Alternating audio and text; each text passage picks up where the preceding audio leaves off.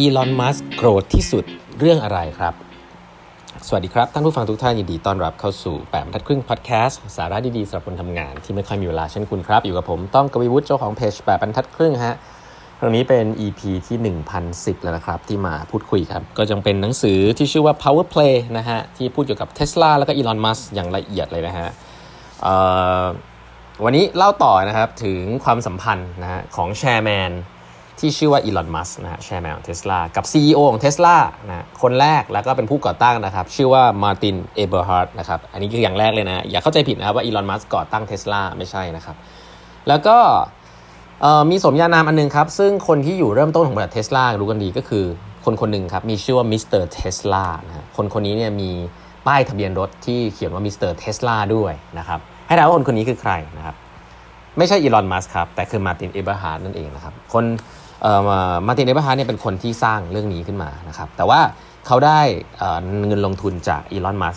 ก้อนหนึ่งนะครับทำให้อีลอนมัสเนี่ยก็เป็นเงินเป็นผู้ถือหุ้นใหญ่แหละนะฮะแล้วก็มาเป็น chairman นะแต่ทีนี้แหละอย่างที่บอกครับหลังจากที่มีการพูดคุยทำงานกันแบบใกล้ชิดเนี่ยก็เกิดเหตุการณ์ที่ค่อนข้างจะชัดเจนมากๆนะครับอยู่ 2 เรื่องด้วยกันเรื่องแรกก็คือว่ามีครั้งหนึ่งฮะนิวยอร์กไทม์นะฮะนิวยอร์กไทม์เนี่ยเขียนข่าวนะครับที่ พูดว่ามาตินเอเบอร์ฮาร์ดเนี่ยเป็น chairman นะฮะแล้วก็ไม่ได้ mention อีลอนมัสอยู่ในข่าวเลยเกี่ยวกับเทสลาครับเอ่อคิดว่าอีลอนมัสเห็นอีเมล เห็นแล้วคิดยังไงฮะเขาเป็นคน cool ๆแบบไม่คิดอะไรมากทำงานหรือเปล่าครับ ไม่ใช่นะอีลอนมัสนี่คือบอกเลยนะครับบอกว่าส่งอีเมลไปหา PR firm แล้วเขียนอย่างนี้ฮะว่า I was incredibly insulted and embarrassed by the New York Times article นะ If anything like this happens again, please consider relationship with Tesla to end immediately upon publication of such piece นะก็คือไปด่าด่าเลยครับ บอกว่าเนี่ยเขารู้สึกแย่มากกับกับกับไอไอไอบทความอันนี้ของวอลเอ่อของในนิวยอร์กไทมส์ที่ไม่มีชื่อเขาเลยในบริษัทเทสลานะเขารู้สึก insulted มาก ๆ รู้สึกว่าเอ่อโดนเหมือนกับหมิ่นประมาทมาก ๆ นะครับ ก็ถ้าเกิดว่าสิ่งเหล่านี้เกิดขึ้นอีกก็เอ่อความสัมพันธ์ระหว่างเทสลากับ ทางนิวยอร์กไทม์ก็คงจะต้องจบลงนะฮะเอาแบบนี้นะครับก็แสดงว่าเป็นแคร์หน้าตาตัวเองพอสมควรนะซึ่งเดี๋ยวหลังๆจะเล่าให้ฟังว่าโอ้โหสุดๆจริงๆครับผู้ชายคนนี้ คือแคร์มากๆเกี่ยวกับการการได้เครดิต อันนี้เป็นคนอย่างนี้จริงๆนะครับอันนี้คือเริ่มต้นอย่างนี้ก่อนแต่เดี๋ยวข้างหลังมีมีให้เห็นอีกนะฮะเพราะฉะนั้นอีลอนมัสเนี่ยอย่างแรกเลยก็คือว่าเขาจริงๆก็อยากจะได้เครดิตเกี่ยวกับการที่สร้างบริษัทเทสลาขึ้นมาเหมือนกันนะครับ อีกอันนึงนะฮะที่เริ่มมีเขาเรียกว่า honeymoon period จบไปแล้วนะฮะเขาบอกมีช่วงหนึ่งมาตินเอเวอร์ฮาร์ดบอกว่าบอกว่าอีลอนมัสเนี่ยเป็น perfect investor นะครับสำหรับเทสลาครับก็คือว่ารู้เรื่องรถยนต์อินเรื่องรถยนต์แล้วก็มีเงินมหาศาลแล้วก็ช่วย connect อะไรได้เรื่องเงินอะไรต่างๆนะแต่สุดท้ายครับมีหลายครั้งมากที่อีลอนมัสลงมา involve ใน operation นะฮะคือรถยนต์เนี่ยมันก็ทำยากอยู่แล้วเนาะอันนี้อย่างนี้ก่อนนะครับ แต่อีลอนมัสเนี่ยลงมา involve ในรายละเอียดมาก ๆ เลยนะครับ ในดีไซน์ของรถยนต์ ในเวลาที่แตกต่างกันด้วยนะฮะอันนี้ให้เล่าให้ฟังว่า คือในเวลาที่แตกต่างกันอย่างเช่นดีไซน์รถยนต์เนี่ยจะเสร็จอยู่แล้วนะครับทำโปรโตไทป์จะเสร็จอยู่แล้วนะครับอีลอนมัสเดินมาบอกว่าเฮ้ยเขาเอาไป test ดูนะ Roadster เนี่ยไอตัว Roadster ที่เป็นรถสปอร์ต ที่มาจากจริงๆรถสปอร์ตชื่อว่า Roadster ของเทสลาเนี่ยนะครับมันมีต้นแบบมาจากรถโลตัสนะของของยี่ห้อโลตัสนะครับรถรถสปอร์ตอีลอนมัสบอกว่าเขารู้สึกว่าที่นั่งเนี่ยนะฮะมันนั่งไม่สบายครับ อยากให้ customize ที่นั่งเพิ่มเติมนะเขาบอกว่าการ add ตัว customize seat ตัวนี้นะครับจะเพิ่ม cost ของ development เนี่ยอีก 1 ล้านเหรียญนะฮะแล้วก็มาบอกว่าตอนท้ายที่งานมันจะเสร็จแล้วด้วยนะอ่าอย่างนี้แบบนี้เป็นต้นนี่คือสไตล์อีลอนมัสนะฮะ หรือว่าเขาเนี่ยเอาภรรยาเขาไปลองนั่ง Roadster เหมือนกัน เขาบอกรู้สึกว่ามันแข็งนะฮะแล้วก็เข้าเข้าไปในรถยากด้วยนะครับ เขาก็เลยอยากจะให้นะฮะอยากจะให้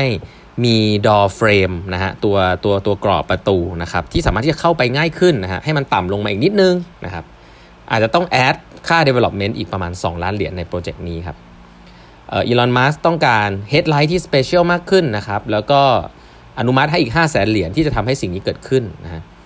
ก็คือว่าอีลอนมัสมีความเห็นเยอะมากกับรถยนต์ว่าควรจะเป็นอย่างไรจาก taste ส่วนตัวของเขาเองนะคือเขาเป็นคนมี vision แหละนะฮะแต่ว่าก็แน่นอนถ้าเป็นองค์กรใหญ่ ๆ ที่มี process เนี่ยอีลอนมัสนี่คือมาผิดจังหวะมากก็คือ อย่างแรกก็คือว่าเป็นchairman ที่ก้าวก่ายลงมาในงาน operation มากๆนะครับซึ่งบางที่อาจจะโอเคนะ แต่ว่าในในในในหนังสือนี้ก็บอกลงลงมา เอ่อ involve ชัดเจนให้ feedback comment แต่ไม่ได้ให้เป็น feedback input นะ แต่ให้แบบบังคับให้เปลี่ยนนะครับในฐานะ chairman ซึ่งพอเป็นประธานบอร์ดที่มีหุ้นเยอะสุดก็ไม่แน่ใจว่าอาจจะต้องทำตามหรือเปล่านะแต่ CEO ก็รู้สึกก็เริ่มมีรอยร้าวแล้วนะฮะแล้วก็เขาบอกว่าไอ้ค่าค่า develop รถเนี่ยแพงขึ้นประมาณ2อสเท่าก็จากอีลอนมัสเอ่อ vision ของเขาเนี่ยนะฮะเรียกว่าตอนนี้เรียก vision นะแต่ตอนนั้นอาจจะเรียกว่าไอเดียบ้าๆบอๆแล้วกัน เพราะว่าคนที่ตอนนี้ยังไม่สำเร็จก็จะเรียก vision ก็จะจะดูดีกันไปนะครับ ก็สิ่งเหล่านี้แหละฮะที่ที่ที่เริ่มทำให้เกิดรอยร้าวนะฮะคืออีลอนมัสลงมารายละเอียดเยอะมากนะครับ จนทำให้ 2 คนนี้เริ่มที่จะทะเลาะกันนะฮะแต่ยังไงก็ตามนะฮะจะทะเลาะกันแล้วเกิดอะไรขึ้นนั้นเนี่ยเดี๋ยวมาเล่าให้ฟังในตอนถัดไปนะครับ แต่สุดท้ายบริษัทนี้เนี่ยก็เริ่มทำ prototype ออกมา success ประมาณหนึ่ง step ต่อไปหลังจากการทำ prototype เสร็จแล้วแล้วเอาไปโชว์แล้วคืออะไรฮะก็คือการ raise fund อีกรอบนั่นเองนะครับ เขา raise fund อีกรอบหนึ่งนะครับที่ประมาณ 45 ล้านเหรียญนี่คือบริษัทเทสลานะ45ล้านเหรียญนี่คือน้อยมากนะสำหรับบริษัทรถยนต์นะครับแล้วก็ price ราคานี้ก็จะ value นะฮะบริษัทเทสลาให้มี valuation 220 ล้านเหรียญนะครับ